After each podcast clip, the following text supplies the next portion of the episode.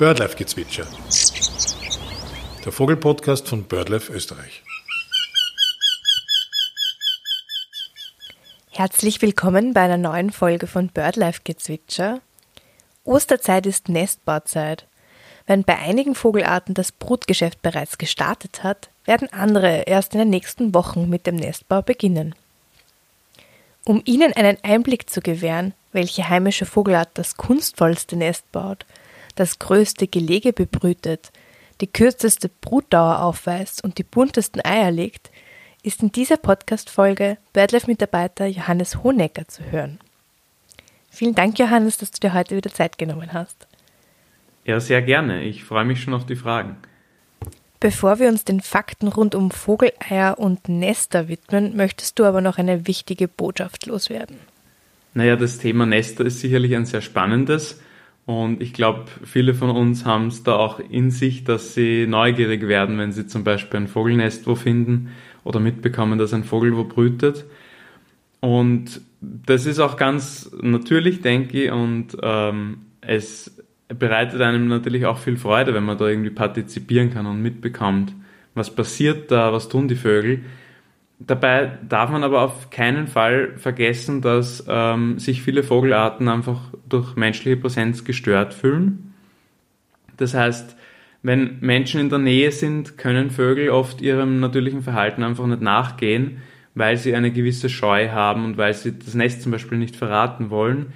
Dementsprechend kann ich wirklich ähm, jeder und jedem nur ans Herz legen, wenn man mitbekommt, dass ein Vogel wo brütet, dass man den nötigen Respektsabstand hält, dass man auch das Verhalten des Vogels beobachtet und im Prinzip, sobald ein Vogel ähm, einen Menschen anschaut und ihn wirklich fixiert, kann man davon ausgehen, dass man zu nah ist. Also man kann nur davon ausgehen, dass keine Störwirkung vorhanden ist, wenn der Vogel quasi seinem Geschäft nachgeht, ohne dass er in irgendeiner Art und Weise eine Reaktion zeigt. Das heißt, im Zweifelsfall sollte man immer die eigenen Bedürfnisse zurückstecken und die Vögel ihrem Geschäft nachgehen lassen, denn die Vögel befinden sich im Frühjahr einfach in einer sehr vulnerablen Phase. Sie müssen für Nachwuchs sorgen, damit der Bestand gesichert bleibt. Sie können auch nicht einfach den Ort wechseln. Im Herbst kann ein Vogel einfach auflegen, sich woanders hinsetzen, wenn es ihn stört, aber die Vögel haben eine sehr starke Nestbindung und müssen zum Nest zurückkommen.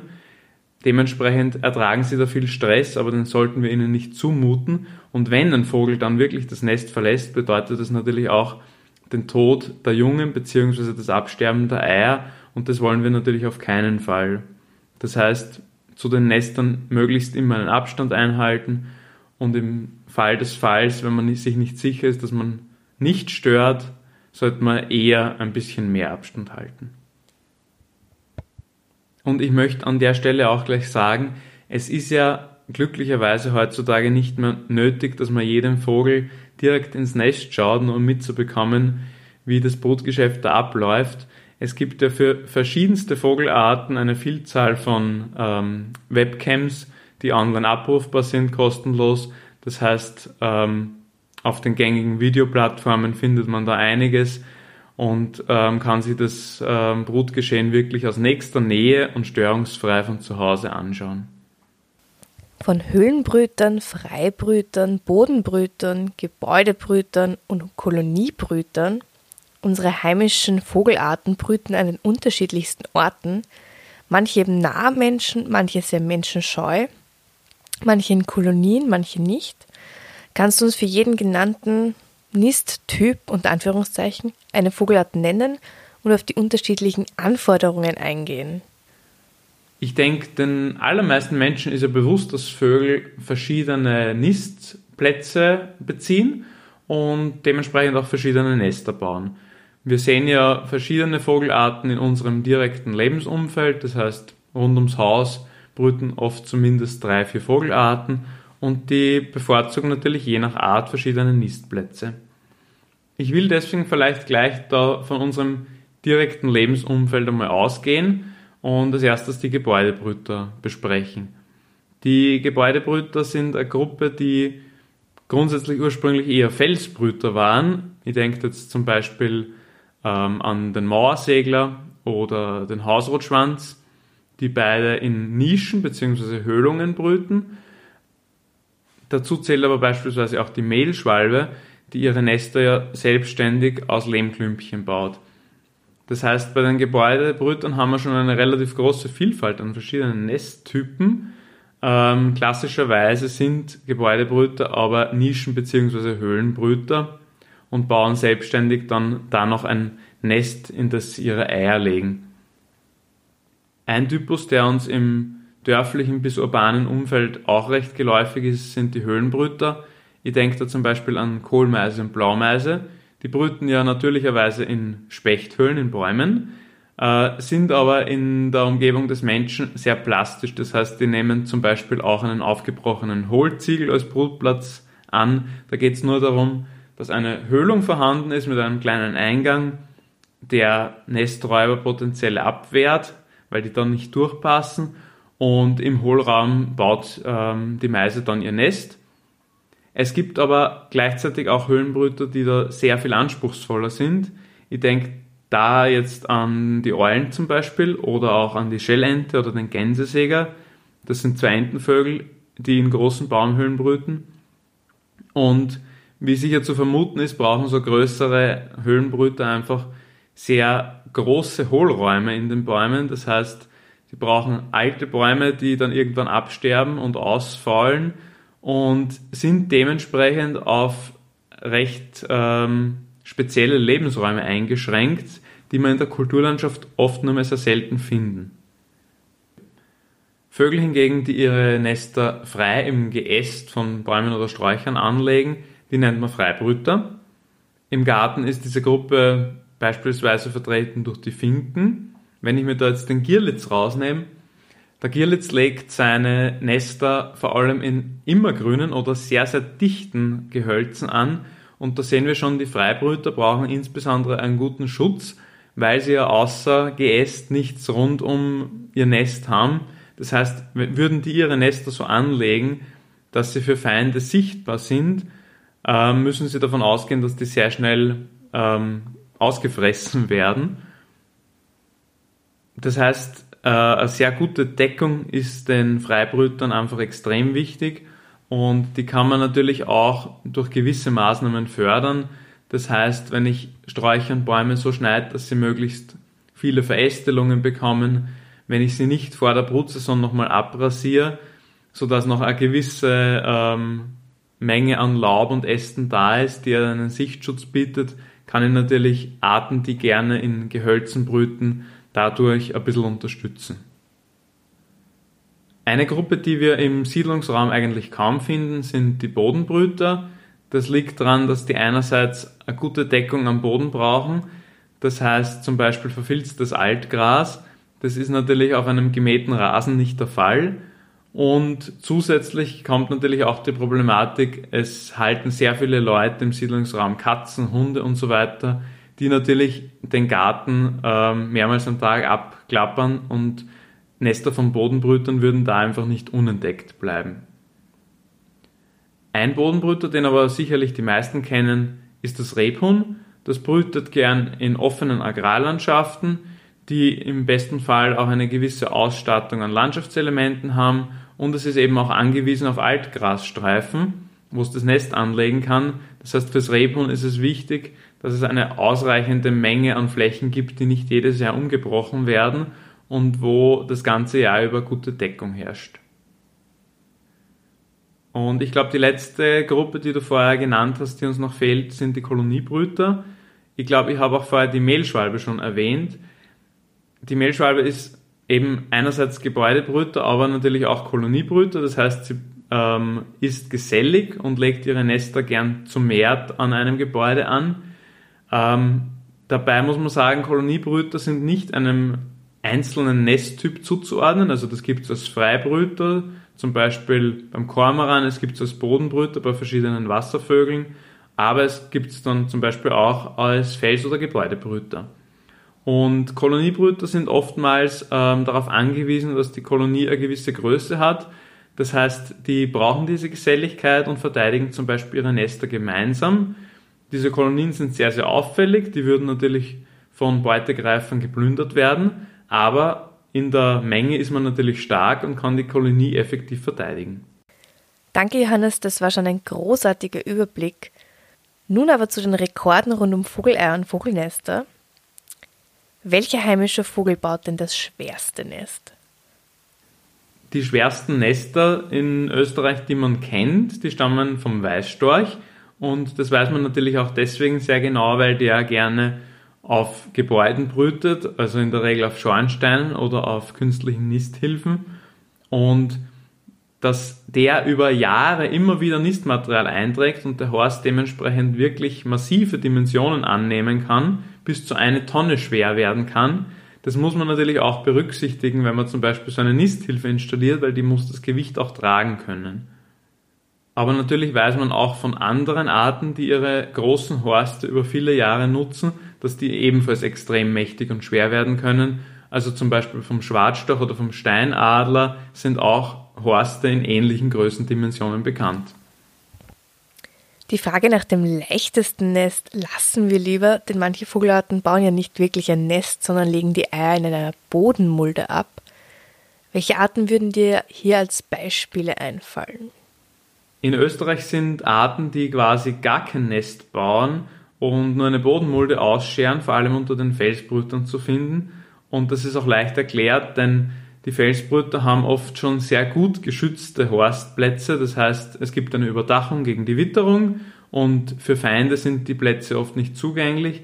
Dementsprechend brauchen die Eier und Jungen auch nicht so viel Schutz und Tarnung. Und es reicht, ähm, wenn einfach eine Mulde in einem sandigen Boden ausgeschert wird. Und da sticht als besonders anpassungsfähig und minimalistisch sicher der Turmfalke heraus, der manches Mal in der Stadt zum Beispiel im Blumenkistel brütet. Ähm, das heißt, er macht sich dort bequem, macht eine kleine Mulde, legt die Eier rein und brütet problemlos seine Jungen auch auf so einem recht exponierten ähm, Platz ohne Nest aus. Welcher Vogel baut das schmalste Nest?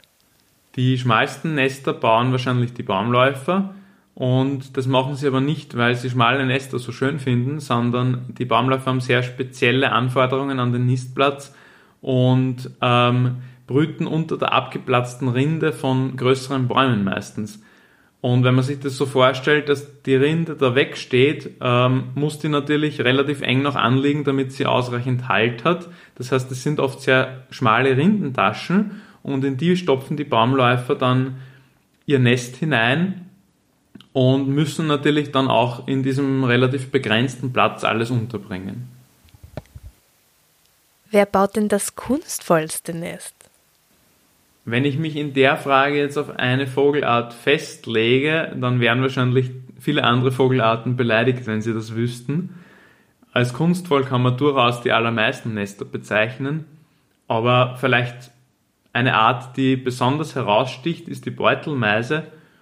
Die webt ein Nest vor allem aus ähm, Samen von Pappeln und Weiden und ähm, das Nest hängt dabei auch noch an einem Ast. Das heißt, sie webt eben den namensgebenden Beutel rein aus so ganz weichen Pflanzenfasern und brütet in diesem Beutel drinnen. Das ist natürlich unter den heimischen Vogelarten schon ein sehr besonderes Nest. Dazu vielleicht noch ein kleiner Fun Fact. Die Beutelmeise baut ihre Nester vor allem gern an etablierten Orten, das heißt, wo schon alte Nester von Beutelmeisen hängen. Und anscheinend kann man Beutelmeisen sogar damit anlocken, dass man alte Socken auf hängenden Ästen über Schilfbeständen montiert und die Beutelmeisen das dann als Anreiz nehmen, dort ihr Nest zu errichten. Welche Vogelarten zimmern sich ihr eigenes Nest? Unter den Vogelarten, die sich ihr Nest selber zimmern in Holz, sind natürlich die Spechte allseits bekannt. Die Spechte ähm, muss man da auch ein bisschen unterscheiden, denn es gibt die sogenannten Erdspechte, die da eher sehr weiches Holz bevorzugen, weil sie ihre Nahrung vor allem am Boden suchen, das heißt nicht so spezialisiert darauf sind, ähm, Holz zu hacken. Die Arten, die auch hartes Holz bearbeiten können zur Nahrungssuche, wie der Buntspecht oder der Schwarzspecht, bauen ihre Höhlen dementsprechend auch recht gern in harte Hölzer wie die Rotbuche oder die Kirsche. Als Zimmerer von äh, natürlichen Baumhöhlen sind die Spechte natürlich ein ganz wichtiger Faktor im Ökosystem Wald, weil sie ähm, den Lebensraum anlegen für eine ganze Reihe von Vogel, aber auch anderen Tierarten, die auf Höhlen einfach angewiesen sind, sei es jetzt zur Brut oder als Ganzjahreslebensraum, wie es bei vielen Käferarten der Fall ist. Dann gibt es allerdings auch noch ein paar andere Arten, die keine Spechte sind und sie trotzdem ihre Nisthöhlen selber anlegen können in Holz. Und da ist zum Beispiel die Weidenmeise zu nennen. Die ähm, kann natürlich keinen gesunden Stamm bearbeiten, weil sie nicht den dementsprechenden Schnabel hat. Aber die Weidenmeise baut sie ihre Nisthöhlen auch selbstständig, vor allem sehr gerne in morschen Weidenstämmen. Und wenn man sowas schon mal in der Hand gehabt hat, das ist ein sehr weiches Material, das heißt, da kann die Weidenmeise ganz gezielt sich eine passende Nisthöhle drin anlegen. Wir haben nun immer von Nestern gesprochen, die fix am Boden oder auf einem Baum, in einer Baumhöhle oder ähnlichem verordnet sind. Es gibt aber auch schwimmende Nester. Wer baut denn solche? Es gibt sogar einige Arten in Österreich, die schwimmende Nester anlegen. Ähm, zum Beispiel der Zwergtaucher oder auch der Haubentaucher oder das Blässhuhn.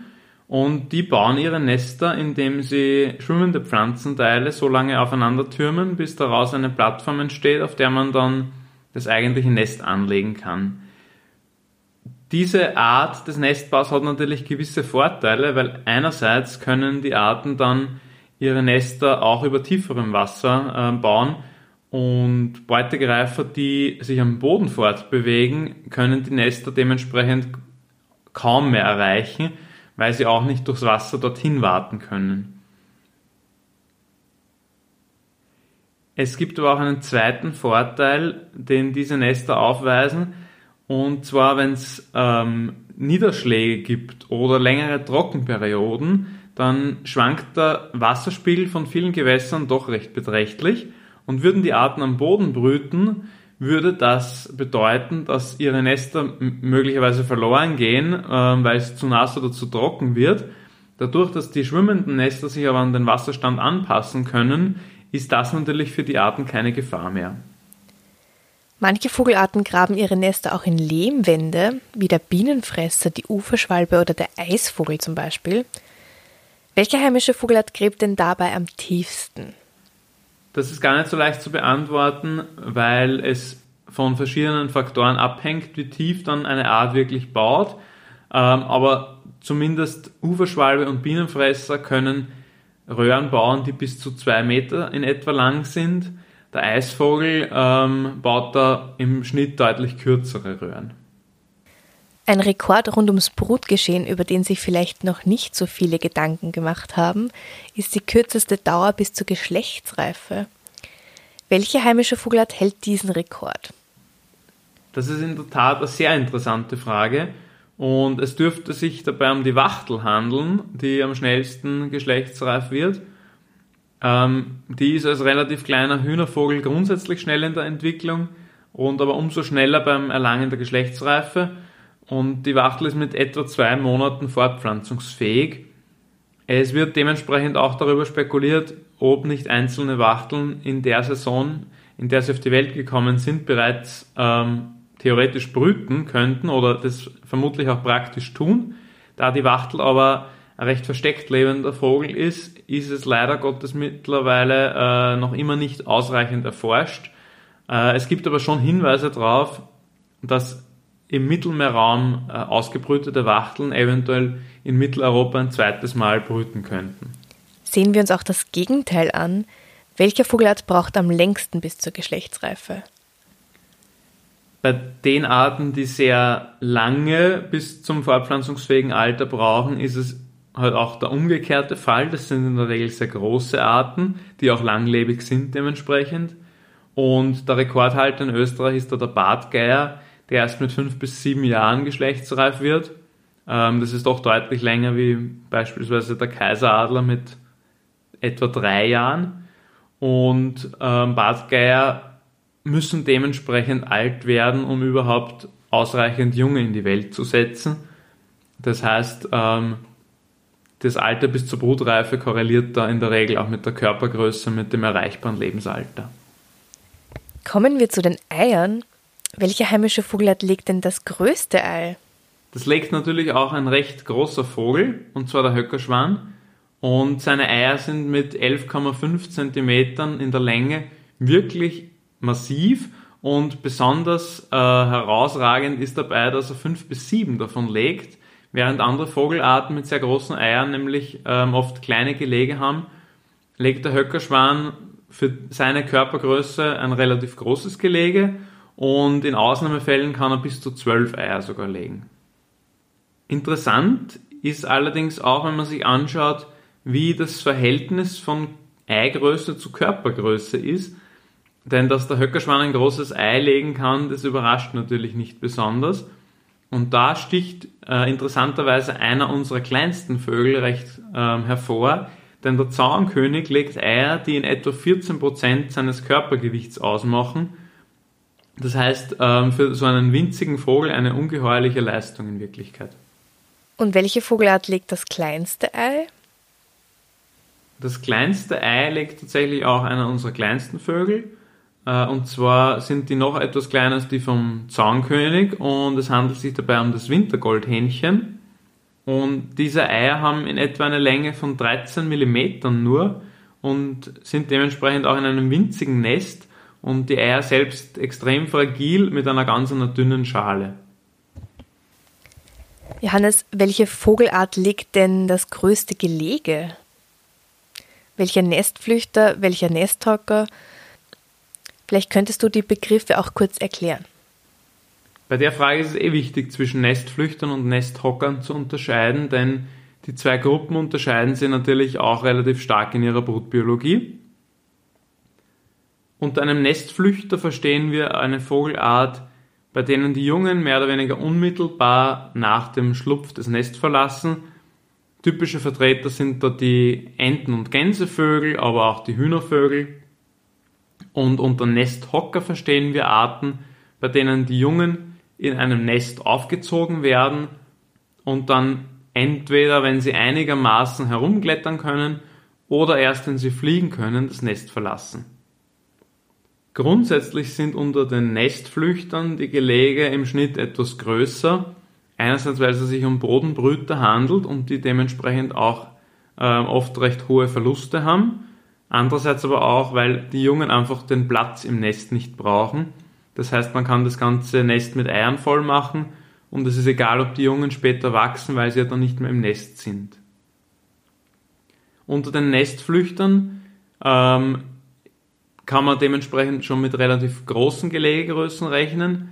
Herausragend ist aber da trotzdem zum Beispiel das Rebhuhn, das teilweise über 20 Eier legen kann. Unter den Nesthockern hingegen ist die Blaumeise der Rekordhalter. Die legt 7 bis 12 Eier im Schnitt, manches Mal sogar noch etwas mehr. Und das, obwohl sie ein Höhlenbrüter ist und dementsprechend wenig Platz zur Verfügung hat. Das heißt, spätestens wenn die Jungen etwas größer sind, müssen sich die wirklich äh, im Nest stapeln. Da sieht man dann von oben oft nur zwei oder drei Junge. Aber das funktioniert, weil sie sich abwechseln. Das heißt, äh, wenn gefüttert wird, ist dann jeweils ein anderer Jungvogel oben und wird gefüttert und somit kriegen in der Regel dann doch alle ausreichend Futter ab.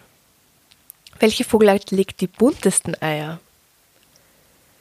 Dazu fällt mir die Singdrossel zumindest ein. Ich bin mir zwar nicht ganz sicher, ob man es als bunt bezeichnen kann, aber zumindest die farbenprächtigsten hat sie wahrscheinlich.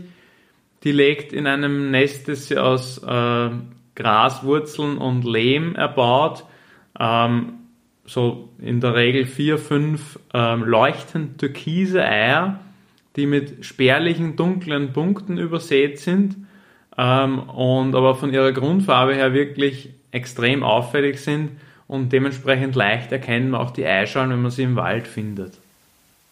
Und wie kommen Vogeleier überhaupt zu ihrer Farbe?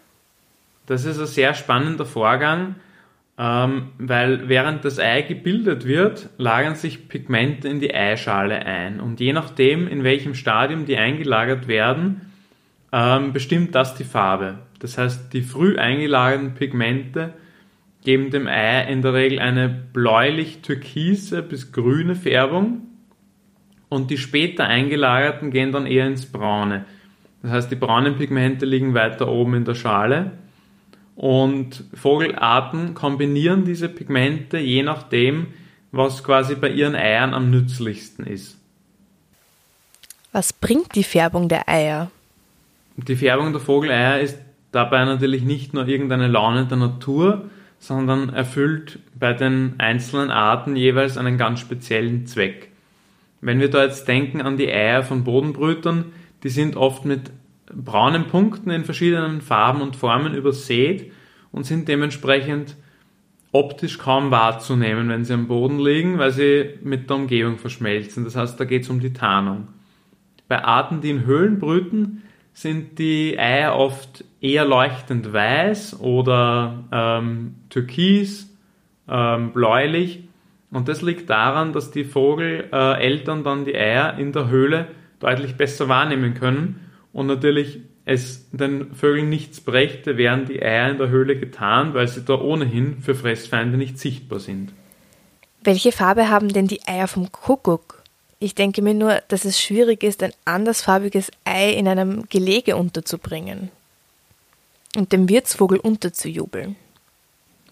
Der Kuckuck ist dabei wirklich raffiniert, weil sich nämlich jedes Kuckucksweibchen auf eine Vogelart als Wirt spezialisiert.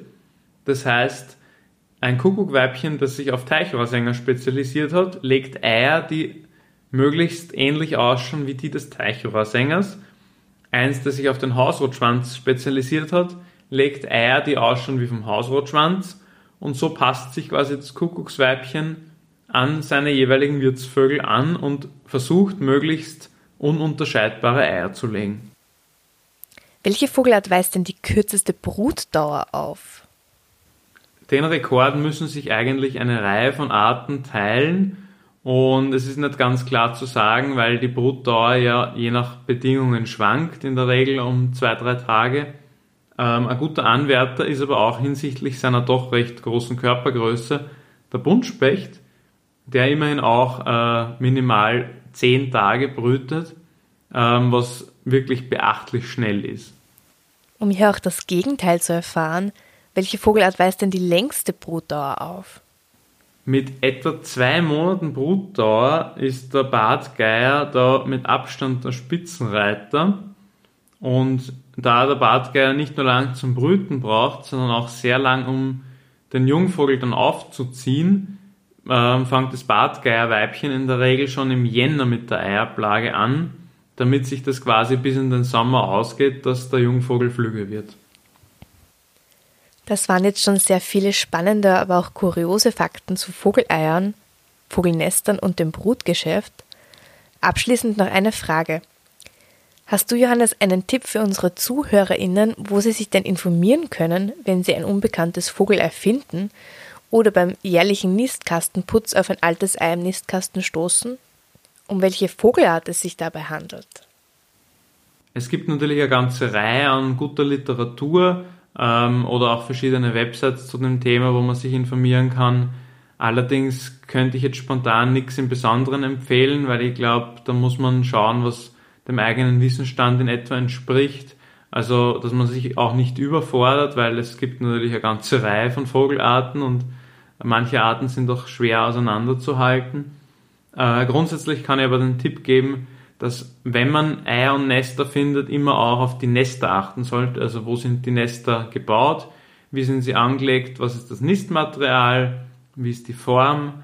Ähm, und das dann in Kombination mit der Farbe der Eier ähm, gibt normalerweise schon sehr deutliche Hinweise darauf, welche Vogelgruppe oder auch welche Vogelart in Frage kommt. Danke, Johannes, das war wieder eine tolle Folge.